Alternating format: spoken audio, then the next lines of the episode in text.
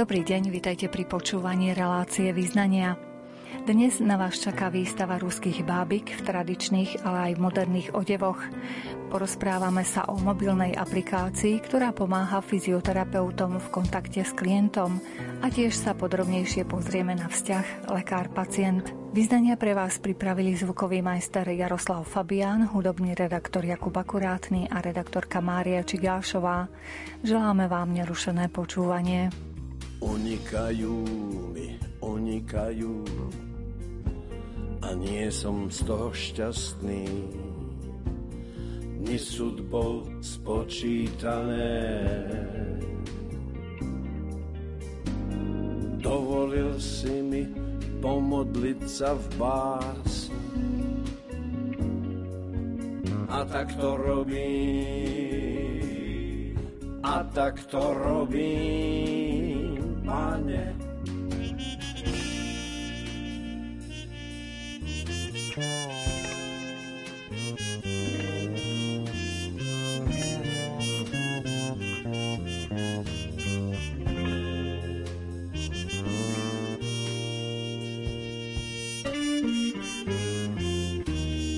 Ale dni idú, idú, idú, jedni za druhými zanechávajú po sebe celivú nehu. Nuž si ich píšem, píšem, píšem, aby ostali mi v pamäti jasné ako stopy v snehu aby ostali jasné. Jasné.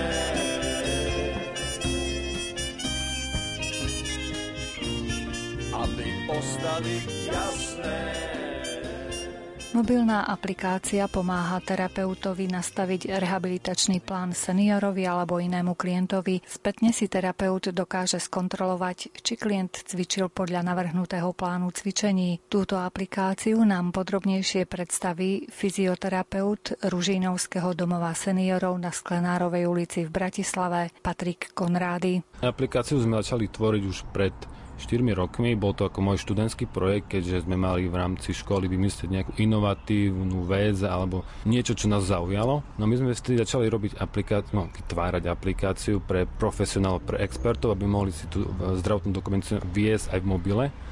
Následne sme prišli na trh a zistili sme, že je to super, lenže tí doktori, lekári, fyzioterapeuti nechcú robotu navyše. Práve, že chcú pomôcku pre tých svojich klientov, pretože pohodli domova musia tí seniori a klienti cvičiť a terapeut nevie, či cvičí. A vďaka našej aplikácii terapeut mu vie navoliť cvičebný plán, týždenný, mesačný, alebo mu ukázať, že ktoré cviky sú pre neho vhodné a keď sa spoja klient a terapeut vidí, kedy cvičil, ako cvičil, vie si rezervovať aj termín k nemu na návštevu a taktiež vie aj meniť ten cvičebný plán podľa potrieb. Takže ak sa napríklad ten stav zlepší, mu dať náročnejšie cviky, alebo napríklad ako teraz bol ten COVID, bohužiaľ, ale my sme naskočili na tú vlnu a v spolupráci s Talianmi sme nie že skopírovali, ale spolupracovali sme s nimi a vytvorili postup pre klientov, ktorí boli hospitalizovaní v nemocnici a tí, ktorí vlastne boli na domácej liečbe, pretože momentálne v tej prvej vlne nikto nič neriešil tak my vlastne s doktorkou Pepe sme sa skontaktovali a prerozprávali ich cvičenia,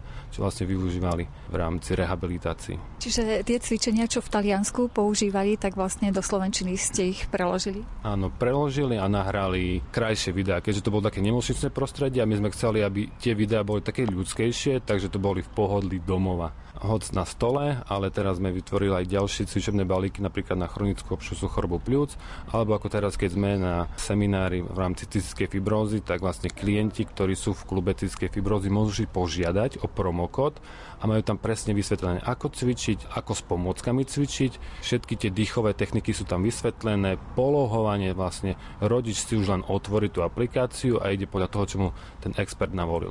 Je to taktiež aj pomocka pre expertov, keďže nie každý deň sa stretáva s tou cystickou fibrózou a vie si presne zopakovať to, že OK, dneska príde mi napríklad Marianka o druhej, je to cystická fibróza, tak si preštudujem tú autogénnu drenáž a následne aj to polohovanie, aby som jej to pekne mohol vysvetliť a potom jej to ukázať názorne ten klient aj ten fyzioterapeut majú tú aplikáciu v mobile a cez to komunikujú? Alebo ano. akým spôsobom? Spravili sme to tak jednoduchšie, keďže sa snažíme prispôsobovať potrebám tých klientov a expertov. Momentálne sa dá využívať ako mobilná aplikácia. Viete si to nájsť v obchod Play App Store pod názvom bodyfix.io. Je to body, akože telo a fixácia v rámci aplikácie a taktiež máme aj webové rozhranie, kde si všetko nájdete na stránke bodyfix.io. Taktiež ako vie klient využívať mobilnú aplikáciu, vie využívať aj vlastne webovú aplikáciu. Prečo sa dosť často stretávam, že nie každý má najnovší smartfón alebo vôbec vie ovládať ten smartfón, preto sme vytvorili aj to webové rozhranie. A keď ideme ešte hĺbšie k tomu, tak niekto ani nemá ten internet, tak preto sme náš systém vytvorili aj ako v rámci PDF dokumentácie. Že ten expert, keď napríklad niekde offline a nemá prístup na internet, vie si pripraviť, že napríklad idem do nejakého zariadenia, kde nie je ani prístup na internet, tak si vytlačím 5 šablón na vstupnú anamnézu a potom 5 šablón v rámci toho, že čo ja budem odporúčať tým klientom. Tak ako vlastne ja to využívam aj v DSS, pretože niektorí klienti majú ten mobil, ale sú už slabozraky alebo už nepočujúci, tak im stále vytlačím veľkú 10-stranovú brožúrku, kde máme vlastne v oblasti dýchania a potom máme ešte aktívne cvičenia pre tých seniorov, čo vlastne 12 cvikov, taká základná zostáva na prebudenie svalstva do denného života. Čiže aj v podobe brožúrky vlastne môžu ano. dostať tieto inštrukcie. Áno, všetko vlastne nájdu na stránke bodyfix.io, sekcia brožúrky. Ste spomínali tú komunikáciu cez tú aplikáciu, môže sa hoci kto spojiť s tým fyzioterapeutom alebo cez nejaký kód len? Oficiálne funguje to ako uzatvorená platforma. Aplikáciu ako expert môžu využívať experti, ktorí sú schválení nami. Pretože vy sa môžete prihlásiť ako expertka a následne ja alebo moja kolegyňa vás opätovne obvoláme a sa spýtame, že ako konkrétne robíte, či môžete vykonávať túto činnosť. Takže prechádza to takým schválovaním. A určite dávame na odporúčania aj tých klientov, že poznajú nejakého super terapeuta, ktorý nepozná náš systém a rád by nemusel cestovať každé dva týždne na to, aby ukazoval nejaké výsledky krvi alebo tieto veci, tak si to vie rovno odkomunikovať cez to online. Že chcete mať istotu, že teda odborníci sú zapojení do tohto vášho projektu. My sme otvorení každej spolupráce v rámci aj dobrovoľníctva, preto naša platforma poskytuje aj tú možnosť, že ak je človek študent, napríklad ošetrovateľstve, fyzioterapii, tak ten náš systém má zadarmo keďže ja som tiež tento systém využíval na základe toho v rámci svojej záverečnej práce v oblasti plochých nôh, vytvorenie karty klienta, nahodenie tých snímok ploché nohy, ako sa postupne zlepšoval a na volenie tých cvičebných jednotiek pre rodičov, ktorí vlastne v spolupráci s deťmi mali cvičiť. Je na slnko jasné, že život nekončí, zas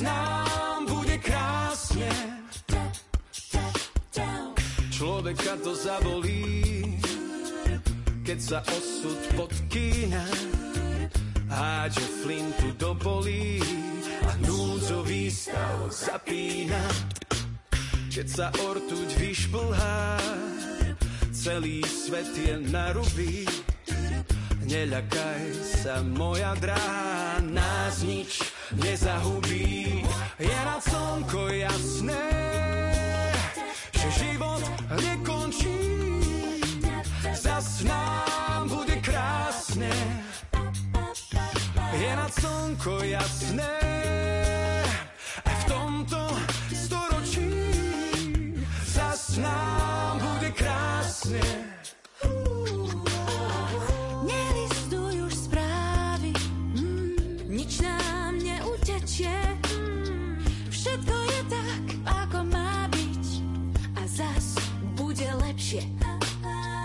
Hora opäť zahučí, v duši sa rozjasní, zas nám bude do rečí a prídu krajšie dni. Je nad slnko jasné, že život nekončí, zas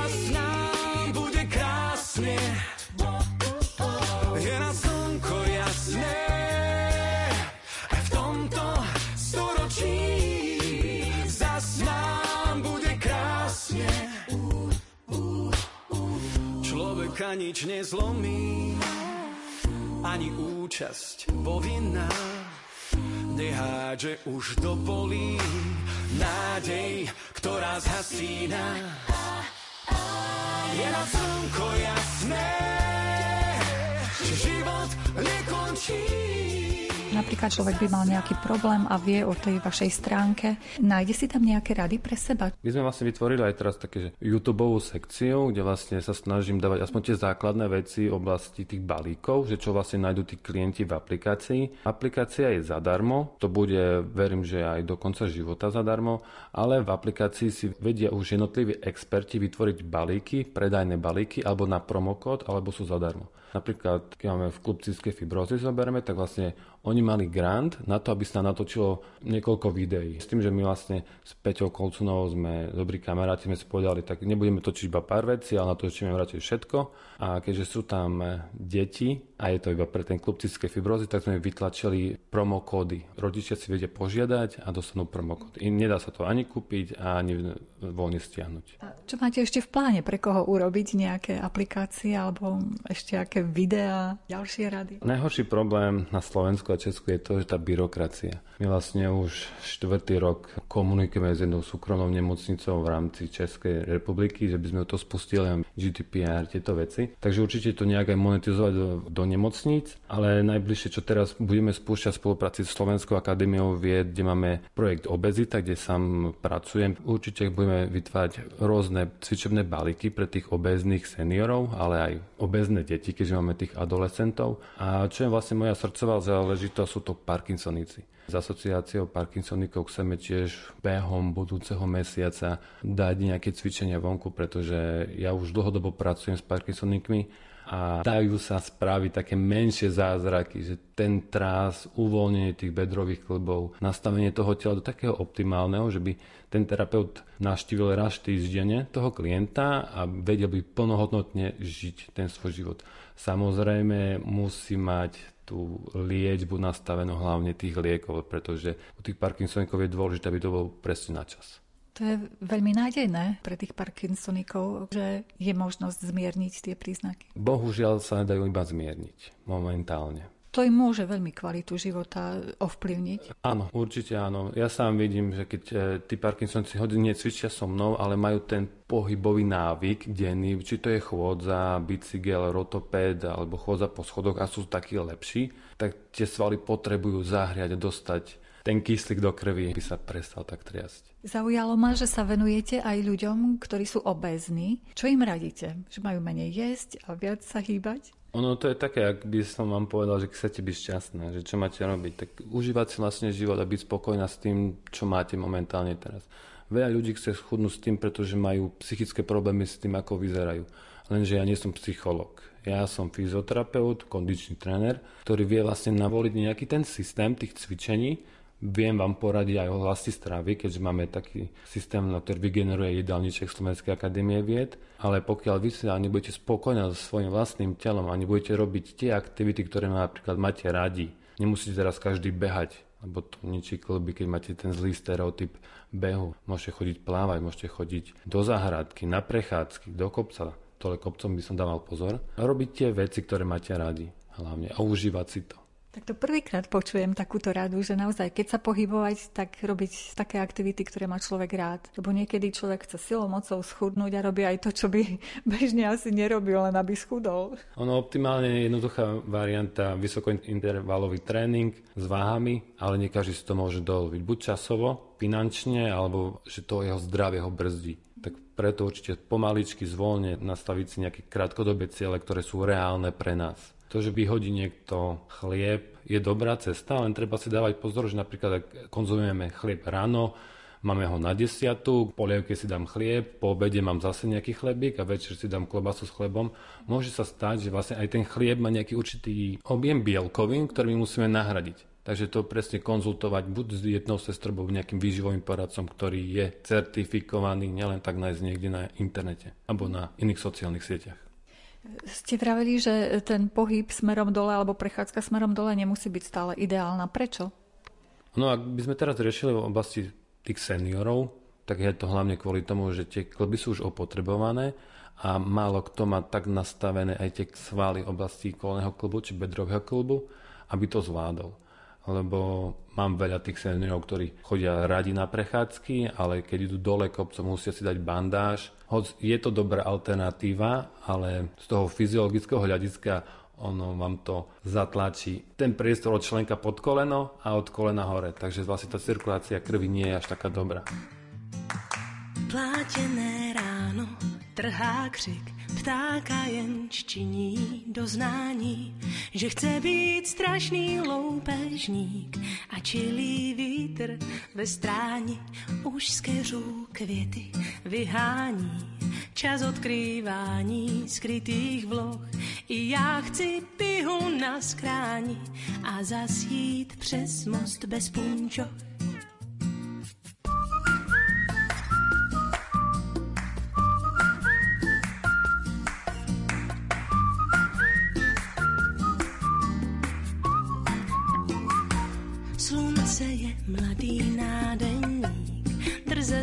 Z nebe vyklání, dychtivě zkouší starý trik, lechtá mě v týle na dlani, chybělo mi to lechtání, i pobavený pohled soch, jež probudit chci ze spání, až půjdu přes most bez punčoch.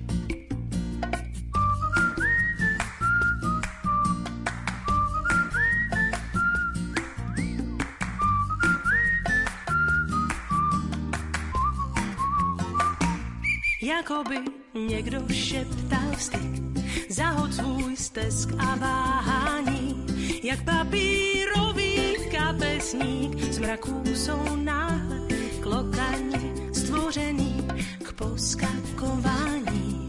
A Petřín směšný jako hroch se v plášti z listí uklání. Všem, co jdou přes most bez punčoch, svět na své nadání tak chudý byl a jak se vzmoh, co zmeškal kvapen dohání. A já jdu přes most bez punčoch. A já jdu přes most bez punčoch. A já jdu přes most bez punčoch. A já jdu přes most bez punčoch. A já jdu přes most bez punčoch. A já jdu přes most bez punčoch knižnici pre deti a mládež mesta Košice je otvorená výstava bábik v ruských ľudových a moderných odevoch. Výstava vznikla ešte v roku 2003 pri príležitosti trojstého výročia založenia mesta Peterburg. Časť tejto kolekcie sa nachádza v múzeu Bábik v Dili a v súkromných zbierkach v Nemecku, Francúzsku a v Dánsku. Bábiky nechýbajú ani v zbierke Košického združenia FEMAN. Práve ono organizuje výstavu v Košiciach a to pri príležitosti 20. výročia svojho vzniku.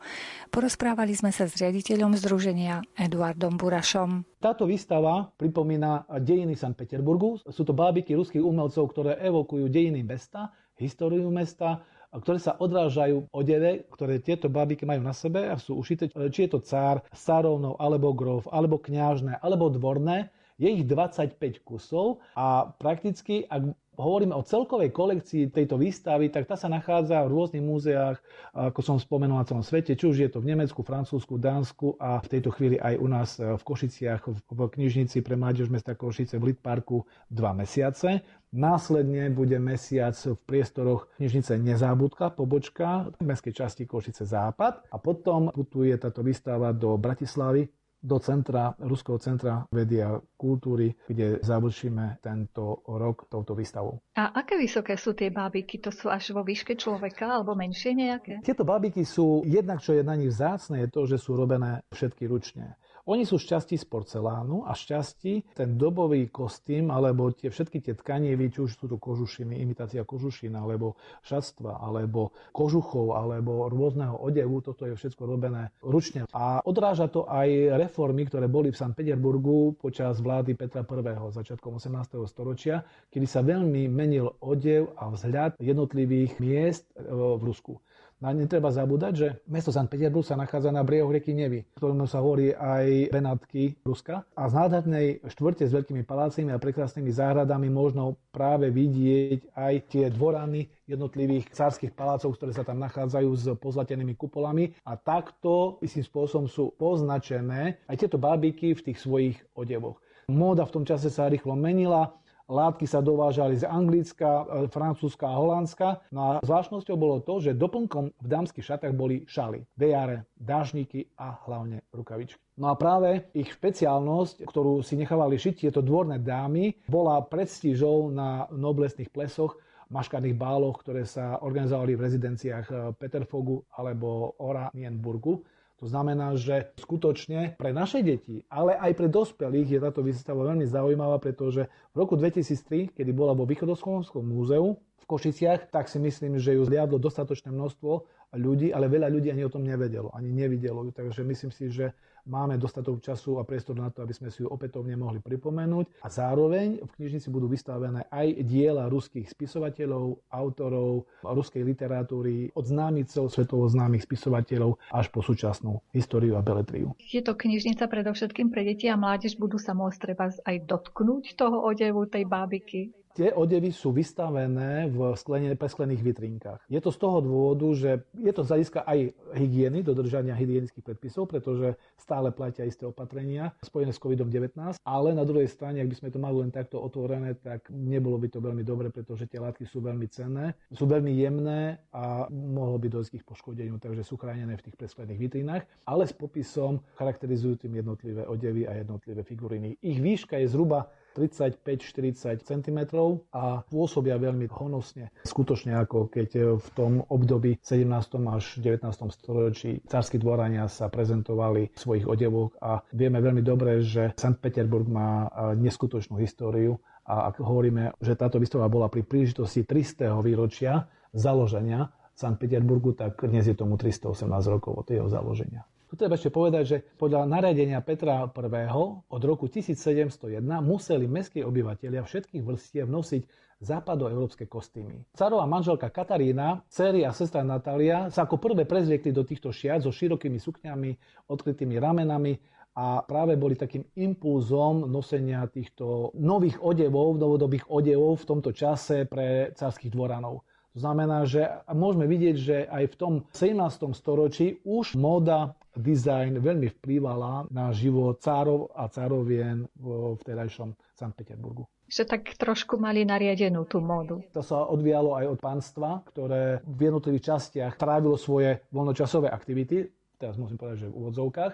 Na druhej strane ten odev odzrkadľuje aj rozprávkový život príslušníkov carského dvora a ruskej šľachty za vlády dynastie Romanovcov. A to je takisto veľmi potrebné spomenúť, pretože my sa z tých 25 kusov bábik môžeme dozvedieť, ktorá je určená pre každého, či pre malého alebo pre dospelú osobu, pretože aj dospelí majú radi rozprávky. A zaiste si spomínate, že v minulých časoch, kedy my sme boli študenti, tak ruská literatúra bola povinnou literatúrou, ktorú sme sa museli učiť. Мир далеко, далеко виден в окошках узких русские Рубят русские, рубят русских, русские рубят русских, русские рубят русских, русские рубят русских. Дед, а за что воевали, что не сиделось в хатах? Эти, чтоб не было бедных, те, чтоб не стало богатых. Русские рубят Рубят красных, красные рубят белых. Солнце восходит ясно, много черешин спелых. Мир далеко-далеко виден в окошках узких русских.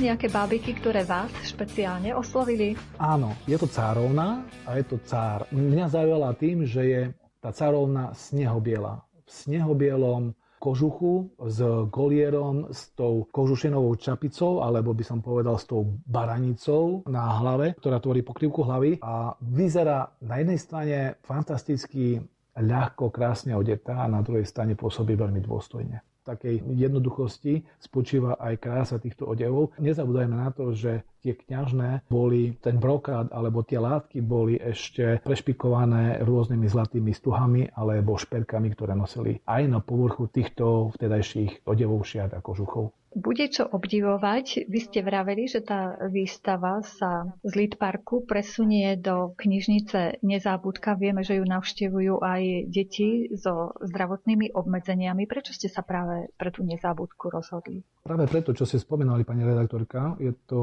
jedna z pobočiek, alebo myslím, že jediná pobočka, ktorá má bezbariérový prístup a my chceme túto výstavu ponúknuť aj na najväčšom sídlisku v Košiciach, ktoré má zhruba 140 tisíc obyvateľov takisto je tam veľa detí. My sme robili za tých 20 rokov veľa podujatí pre deti so zrakovým alebo s iným zdravotným znevýhodneným. Naposledy to boli koncerty v rámci projektu Ako nevidiaci menia svet hudby, kde vystupovali nevidiaci muzikanti. Jednoducho chceme túto výstavu a tieto barbiky priniesť aj na miesta, na ktoré sa môžu dostať aj deti so zdravotným a iným znevýhodneným. A keďže túto našu požiadavku vyplňa práve táto pobočka knižnice pre mládež mesta Košice Nezabudka no v mestskej časti Košice Západ na terase, tak táto výstava jeden mesiac bude umiestnená aj v týchto priestoroch. A kedy tam môžu prísť deti? Do konca augusta bude výstava v Litparku. Od 1. septembra do konca, do 30. septembra bude v Nezábudke na terase a 5. oktobra, ak sa nič nezmení, tak výstava už bude v Bratislave, v Ruskom centre vedy a kultúry. Čo je tu na ešte možno potrebné povedať je to,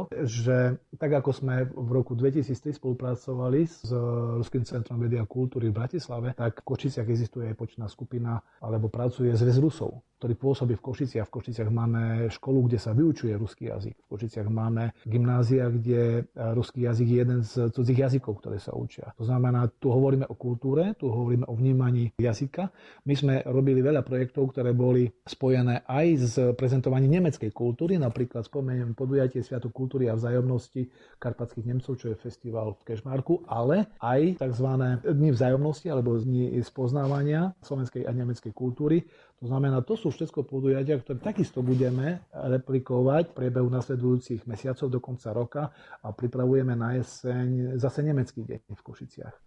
To znamená, u nás to boli vtedy slovensko-nemecké tým porozumenia. To znamená, že opätovne pripravíme prezentáciu aj toho, čo sme robili vo vzťahu k Nemecku. V tomto prípade, keď začíname, tak je to vo vzťahu práve k ruskej kultúre, k ruskej histórii, k ruskej poézii, k ruskej knihe, pretože aj v Košiciach sa koná napríklad festival Ruské slovo. To znamená, že existujú občianske združenia, ktoré sa venujú tomuto jazyku, tejto kultúre. Jedno z tradičných podujatí, ktoré sa konajú v Košiciach, je napríklad eh, ruská pieseň, alebo ruské slovo, alebo večer najväčšej ruskej piesne a romance, ktorý má za sebou 7. ročník. To znamená, že dokonca beží tu na festival ruských filmov. A to sú cieľové skupiny, ktoré ich môže osloviť aj táto výstava, pretože sa môžu dozvedieť jednak žiaci a učiteľia, pedagógovia navštíviť túto výstavu a pozrieť si priamo treba v knižnici popri odbornej literatúre, popri knihách, ktoré budú vystavené v ruskom jazyku, popri azbuke alebo popri knižných publikáciách, ktoré ponúkajú skutočne svetovú prezentáciu spisovateľov svetového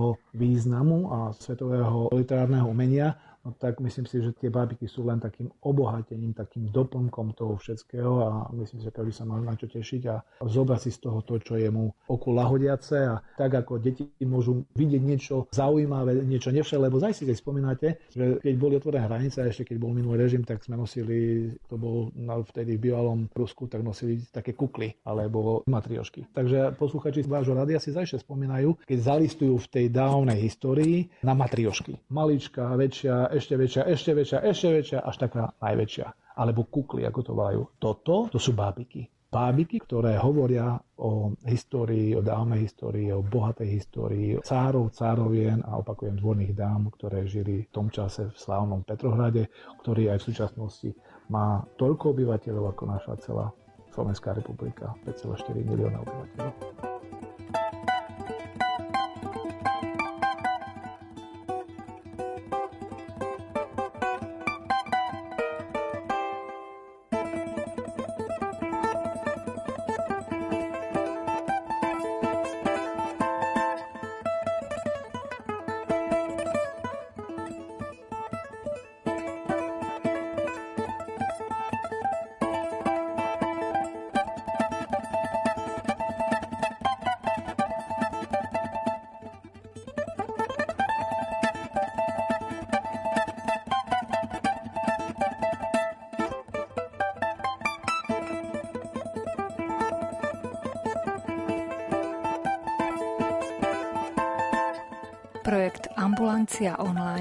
Prináša aktuálne informácie pre pacientov. Tie sú podávané jednoduchou formou, aby boli pre laikov zrozumiteľné. Webovú stránku pre pacientov pripravila Komora pre medicínske právo Medius v spolupráci s ďalšími partnermi. Naším hostom pri mikrofóne je advokát Ivan Humeník. My v rámci našej činnosti sme v dennodennom kontakte s poskytovateľmi zdravotnej starostlivosti a tým, že viacerí z nás sú aj advokátmi a poskytujú právne poradenstvo lekárom, tak máme tu skúsenosť z toho, že pacient často za lekárom prichádza nielen s tým, že má nejaký zdravotný problém, ale my pacienti máme prirodzenú tendenciu svoj zdravotný problém žiť v takom tom širšom kontexte, že to je náš príbeh. A mnohokrát choroba pacienta zasahuje po všetkých možných oblastiach. Niekde mu znemožní prístup k niečomu, čo predtým robil, niekomu úplne ako keby zabráni vykonávať prácu a tak ďalej. Je tam množstvo obmedzení. A pacient práve tým, že medzi ním a medzi lekárom by mal fungovať veľmi taký silný vzťah dôvery, tak on sa prirodzene obracia na lekára aj s otázkami, ktoré nemajú medicínsky charakter, pretože ho to zaujíma. Častokrát ten lekár je ako keby jediný partner, jediná autorita, s ktorou ten človek môže komunikovať. A teraz, keď si pozriete toho lekára, ktorý v čakárni má 30 pacientov nastúpených, akože, tak on jednak mnohokrát na tieto otázky, ktoré nemajú medicínsky charakter, odpovedať nevie, pretože sú častokrát právne, sociálne a tak ďalej. Alebo aj keby odpovedať vedel, tak on od určitého momentu na to skutočne nemá čas. Pretože vie, že ho čakajú ďalší pacienti, ktorí musí tú zdravotnú starostlivosť poskytnúť. A my práve z tohto dôvodu, aby sme pomohli lekárovi, aby sme mu uvoľnili ruky naozaj pre zdravotnú starostlivosť a aby sme mu pomohli vyvarovať sa toho, že odbije pacienta, tak práve na základe toho vznikol portál ambulancia.online. Jeho účelom je veľmi takým zrozumiteľným spôsobom dať pacientovi informácie a odpovede na otázky, ktoré si kladie. A to sú naozaj také otázky, ktoré sa týkajú, že ako sa môžem dostať k liekom, môže mi lekár predpísať len elektronicky, alebo tam musím prísť, ako zistím ordinačné hodiny, mám nárok na parkovací preukaz, keď mám nejaké poškodenie zdravia, môžem žiadať o úhradu zdravotnej poisťovni, aj keď ten liek je nehradený. To sú naozaj veci, ktoré mnohí pacienti a hlavne pacienti, ktorí majú nejaké chronické ochorenia, riešia a nemajú medicínsky charakter, ale pacient na hľadá odpoveď. Čo je nebezpečenstvo dnešných dní, že sa pacient dostane k informáciám, ktoré sú nezaručené, ktoré majú povahu hoaxu, pretože on potom s týmto prichádza do ambulancie a môže to ešte viac toho lekára zaťažiť na to, aby vlastne mu nesprávne informácie, keď tak poviem, že vybil z hlavy a dal mu tam tie správne. A práve v tom je projekt ambulancia.online jedinečný, že my sa snažíme jednak o ťažkých témach hovoriť veľmi, veľmi jednoducho. A po druhé je to, že sú to správy, ktoré sú zaručené a ktoré sú aktuálne. My o ťažkých témach hovoríme preto jednoducho, lebo ich rozdeľujeme do jednoduchých otázok. To znamená, že my položíme otázku tak, ako ju zvyčajne kladie pacient, preto nás veľmi zaujíma z praxe. My sa častokrát lekárov pýtame, že čo sa vás pacienti pýtajú ale povedzte nám to presne tak, ako sa pýtajú. A my sa snažíme vlastne tie otázky zbierať, klásť ich tak, napísať ich na ten portál tak, ako sa ich pacient pýta a potom sa snažíme na nich veľmi jednoducho odpovedať. Takže pacient samozrejme on tam nenájde, že hutnú odpoveď do všetkým, lebo to už by bolo od určitého momentu nezrozumiteľné, ale nájde nejakú štartovaciu metu, že si povie, že aha, tuto je pevný bod, o to sa môžem oprieť, a napríklad my tam dáme odklik na nejaký štátny orgán, ktorý má viacej informácií, že pošleme ho do správnych dverí. Týmto sa snažíme vlastne lekárovi pacienta pripraviť aby on naozaj prichádzal už s odpovedanými otázkami, na ktoré nemusí už sa pýtať lekára. Môže, ale už jednoducho by ich mal mať. A súčasne lekárovi umožňujeme, aby ak sa ho pacient pýta na takýto typ otázok, aby nebol nutený ho odbiť, keď napríklad odpoveď nepozná, ale aby mohol naozaj s takým pokojným svedomím ho odkázať na portál, pri ktorom má istotu, že toho pacienta nepokazí, že ho nenainfikuje niečím, čo pravda nie je. Preto sa veľmi tešíme napríklad, že nad týmto projektom prevzalo zaštitu aj Ministerstvo zdravotníctva a odborným partnerom je napríklad štátny ústav pre kontrolu liečiv, odborné spoločnosti, pediatrické, všeobecní lekári, kardiológovia. To je práve preto, aby naozaj my sme ukázali, že sú to informácie, na ktoré sa môže pacient spoľahnúť a na ktoré sa môže spoľahnúť aj lekár, keď e, pacienta na tento portál posiela, aby tam odpovede na svoje otázky našiel. Čiže vy máte taký tým odborníkov, ktorí na konkrétnu otázku odpovedia, vypracujú teda odpoveď? To sú otázky, ktoré naozaj spadajú do práva a sociálneho zabezpečenia. To znamená, oni sú to vlastne právne otázky, ale my v praxi nemusíme vôbec ich vnímať, že sú právne. Pre pacienta sú také otázky v podstate jeho žitia. Že čo on rieši, čo ho obmedzuje, čo potrebuje vyriešiť. Ale ten základ je vlastne právny, lebo je to nejaký nárok častokrát, ktorý je upravený v nejakom právnom predpise. A my práve v nadväznosti napríklad na typy ochorení, ktoré pacienti majú, s ktorými sú spojené nejaké základné skupiny otázok, ktoré typ, lebo tie otázky nie sú do nekonečná. Hej. Oni majú nejaký rámec, ktorý ten pacient vždy naplní. To znamená, že v zásade sa tí pacienti pýtajú na pomerne rovnaké veci, no ale pre toho konkrétneho pacienta je to otázka, na ktorú potrebuje presne, na, na ktorú potrebuje poznať odpoveď. To znamená, my sa snažíme dávať dokopy najviac frekventované otázky, aby sme sa nepúšťali úplne do takých špeciálnych, ktoré by mohli spôsobiť to, že zrazu na tom portáli bude veľmi veľa otázok a odpovedí, čo znemožní vlastne takú orientáciu. Ľudí baví mosty a stávať nové chladné skvosty. To, čo ostalo, je navždy zahrabané, no lákať nás to aj tak bude stále. Ja som proti. Náš svet nikto neoplotí. Rozkúriť v peci a uvariť čaj, zapáliť sviečky a vychutnať raj. S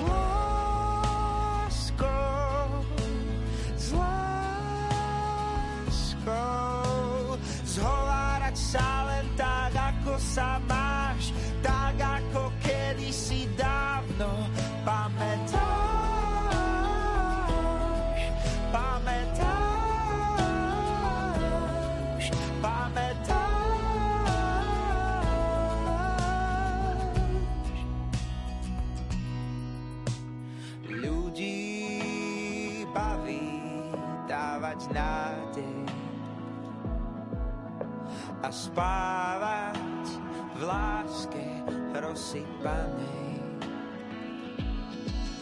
To, čo ostalo, je navždy zahrabané, no lákať nás to aj tak bude stále. Ja som proti. Náš svet nikto neoplotí. Prikryť ťa teko až po samý kraj, prekvapkať kávu a vychutnať raj. S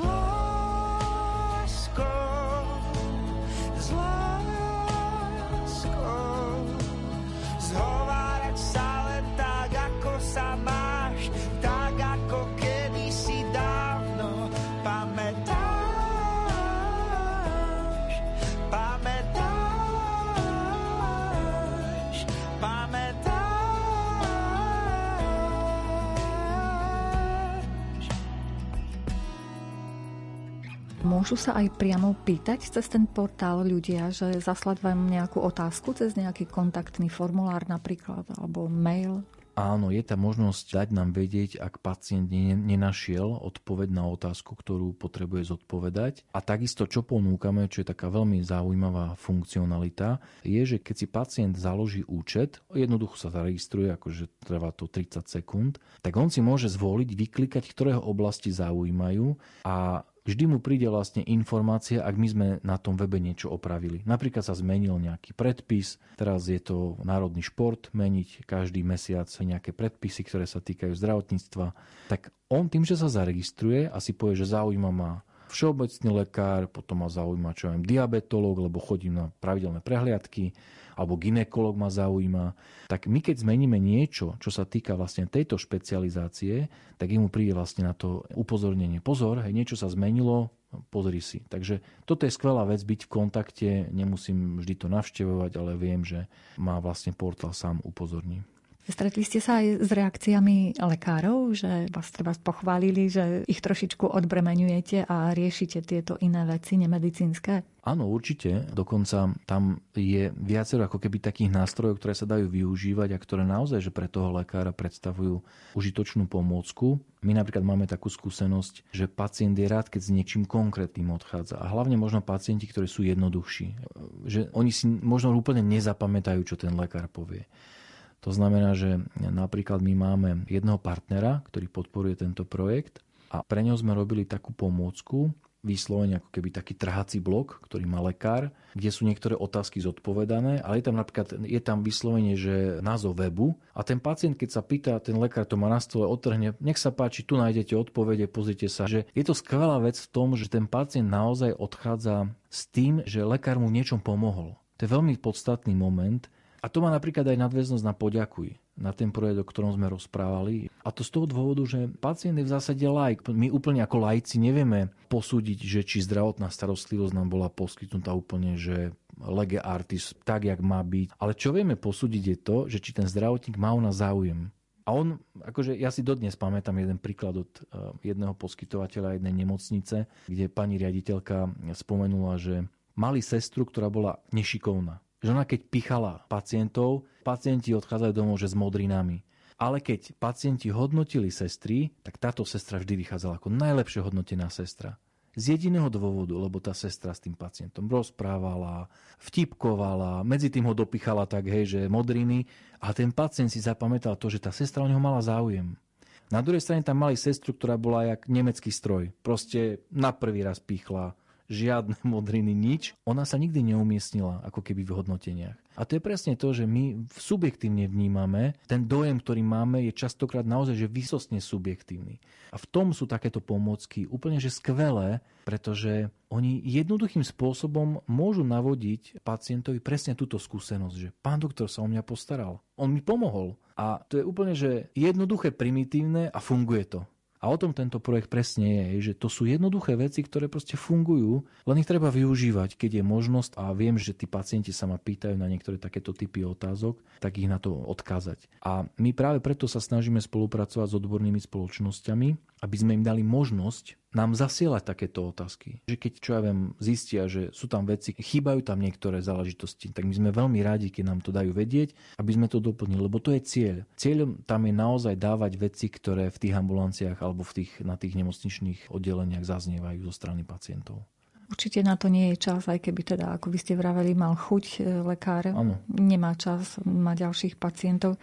Ale to je zaujímavé, že čo tí pacienti oceňujú, že takú ľudskosť, ano, takú ústretovosť je... personálu. Preto komunikácia je, a už dneska samozrejme, že viac sa tomu dáva ako keby priestor, ale my to vidíme ako z pohľadu práva. Keď príde pacient a chce riešiť nejaký svoj problém, tak je to zvyčajne na základe toho, že nerozumie veci, ktoré sa mu dejú zo strany poskytovateľa.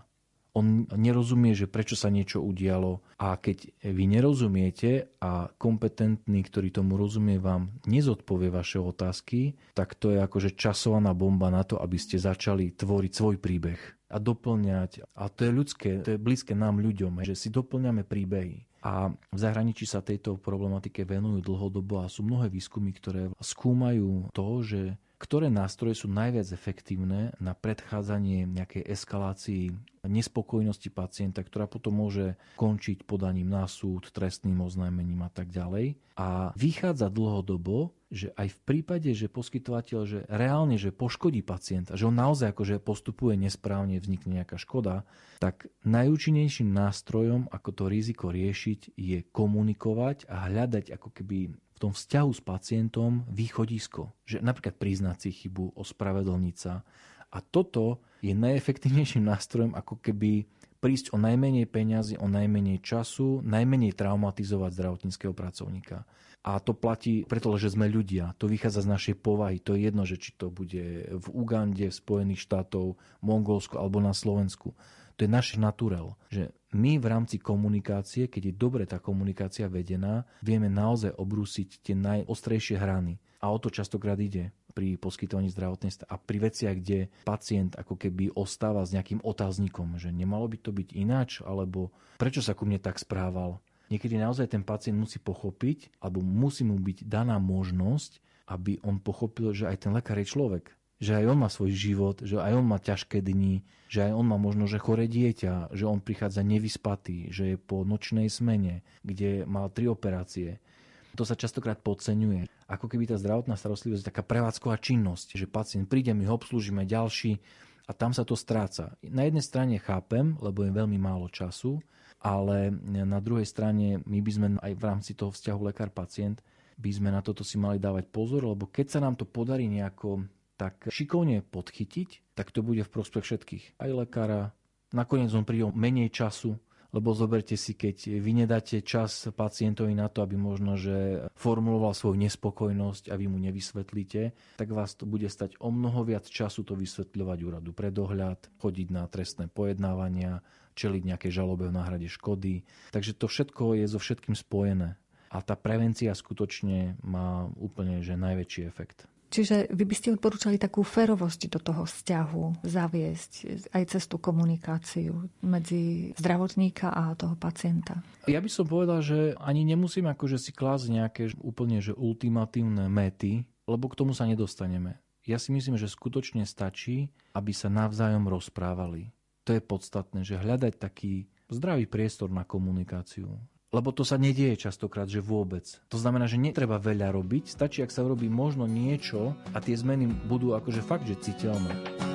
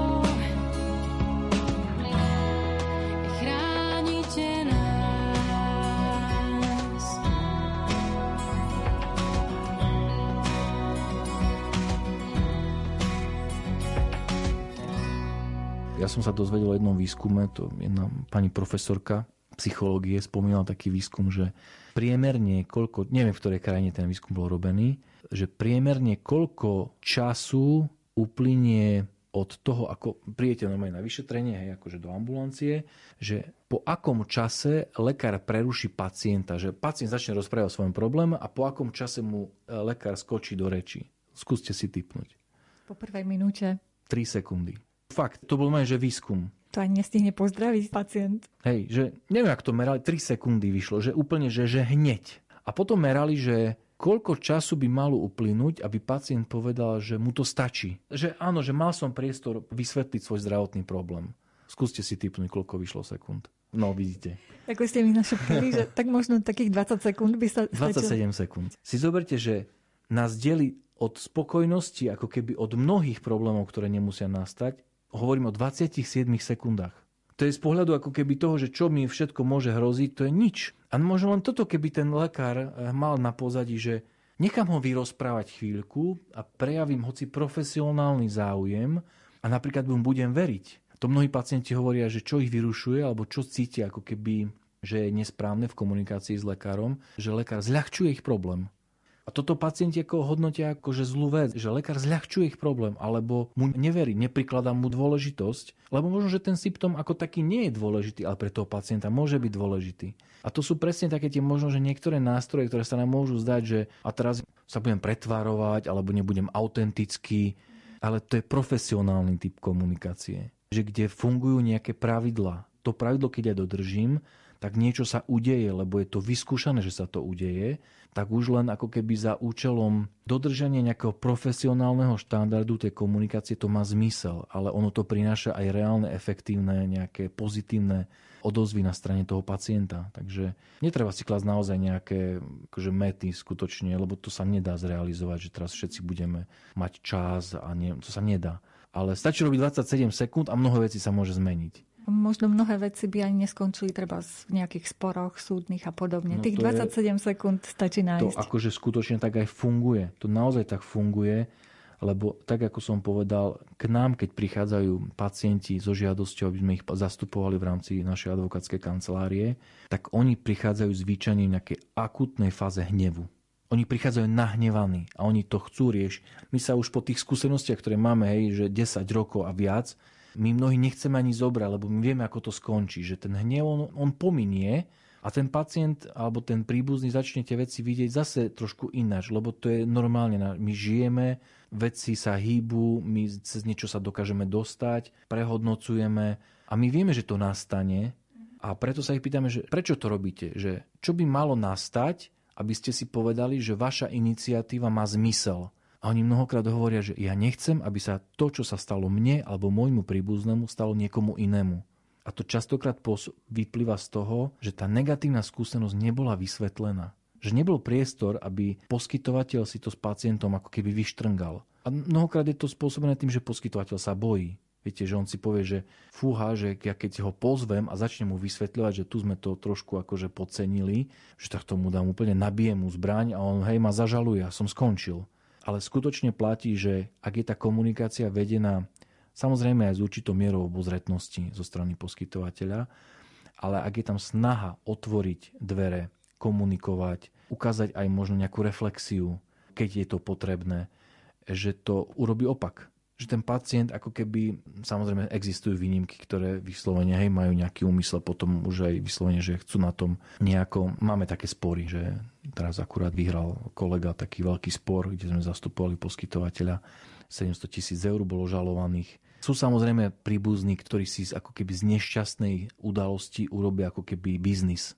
Ale to vidno vyslovene, že kedy to je tak, že to je zámer a kedy je to spôsobené tým, že ten pacient alebo ten rodinný príslušník je ako keby nechaný na pospas nejakej udalosti, ktorá ho akože zmietla, zvalcovala a nikto mu nepodal ako keby vysvetlenie, že prečo sa to stalo, alebo nikto sa mu neospravedlnil napríklad. A toto si myslím, že keby sme toto dokázali, čo je veľká výzva samozrejme pre poskytovateľov, ale to, na to keby si dali pozor, mnohým sporom a mnohým podaniam na úrad pre dohľad by sa predišlo. A potom by sme nemali čo robiť ako advokáti. Viete, Keď sme ich takto teraz namotivovali, pozrite, oni si to vykonzultujú v priebehu 27 sekúnd a o rok to, ste na... Víte, to je, to a toto majú ľudia radi, také rýchle, rýchla pomoc. 27 sekúnd a je to vybavené. O rok ste bez roboty. No však vprav toto práve uvažujem. No. Ja už len tak na záver sa chcem spýtať, lebo naozaj viesť tú webovú stránku popri množstve povinností je náročné, takže prečo vôbec, čo vás motivovalo osobne aj vašich kolegov, že založíme takúto stránku a nech tam nájdú pacienti hmm. odpovede? To bola skúsenosť z právnickej praxe? No je to asi hnané tým, že my máme pre tie veci vášeň. Jednoducho, to asi každý z nás pozná, že má nejakú takú oblasť, kde, kde nevie prečo, ale niečo ho ženie že je vo vzťahu k niečomu zvedavý, chce to pohnúť ďalej, napadajú mu, to je také ako, že neustále nejaké nutkania niečo robiť. A napríklad aj tento projekt je vyslovene ako keby prejav nejakého záujmu, nejakú oblasť, kde my vidíme, že tie vzťahy nejako sú nastavené, nejako fungujú, nejako nefungujú. A to ako keby skutočne vyprovokovalo aj tá začínajúca pandémia minulý rok, na jar sme to začali robiť, kedy my sme videli, že právne predpisy sa rýchlo menia, leda bolo cez hlavu, tak, onak a naozaj akože ľudia nevedeli, že čo platí, čo neplatí. A vtedy sme si my povedali, že mať nejaký zaručený zdroj informácií pre pacienta, ktorému hovoria, že nechoď k lekárovi, lebo sa tam nakazíš a ten pacient, ale ja potrebujem lieky, teraz čo mám akože robiť, čakať rok na koniec pandémie. A takých otázok akože bolo veľa a na niektoré ani nebolo možno, že zložité odpovedať, ale nebolo, no akože nič zlom, ale pozrite si stránku ministerstva zdravotníctva, že to je jedno blúdisko že je tam veľmi veľa informácií, ale vy tie informácie musíte byť schopná predžuť odhodiť preč, čo ten pacient nepotrebuje. My vieme, že to sa dá o tom veľa rozprávať, ale od určitého bodu je to kontraproduktívne, on sa v tom stráti, on to nepochopí. A to vyžaduje aj nejakú erudíciu, aj nejakú skúsenosť a aj nejaké odhodlanie. Takže mnohé veci, ktoré, a skutočne akože prevažná väčšina vecí, ktoré my robíme v rámci komory pre medicínske právo, ono by to nevzniklo, keby sme pre tú agendu nemali nejakú vášeň. Mnohé veci nás stoja strašne veľa času, energie, peňazí. Skutočne mnohé veci sú, že pro bono, že z toho nič nie je, že len nejaký náklad, ale proste vášeň vám nedovolí prestať. No. Relácia sa približuje k záveru. V repríze si ju môžete vypočuť ešte raz v sobotu o 14. hodine. Pripravili ju Jaroslav Fabián, Jakub Akurátny a Mária Čigášová. Ďakujeme vám za pozornosť a želáme vám pekný deň.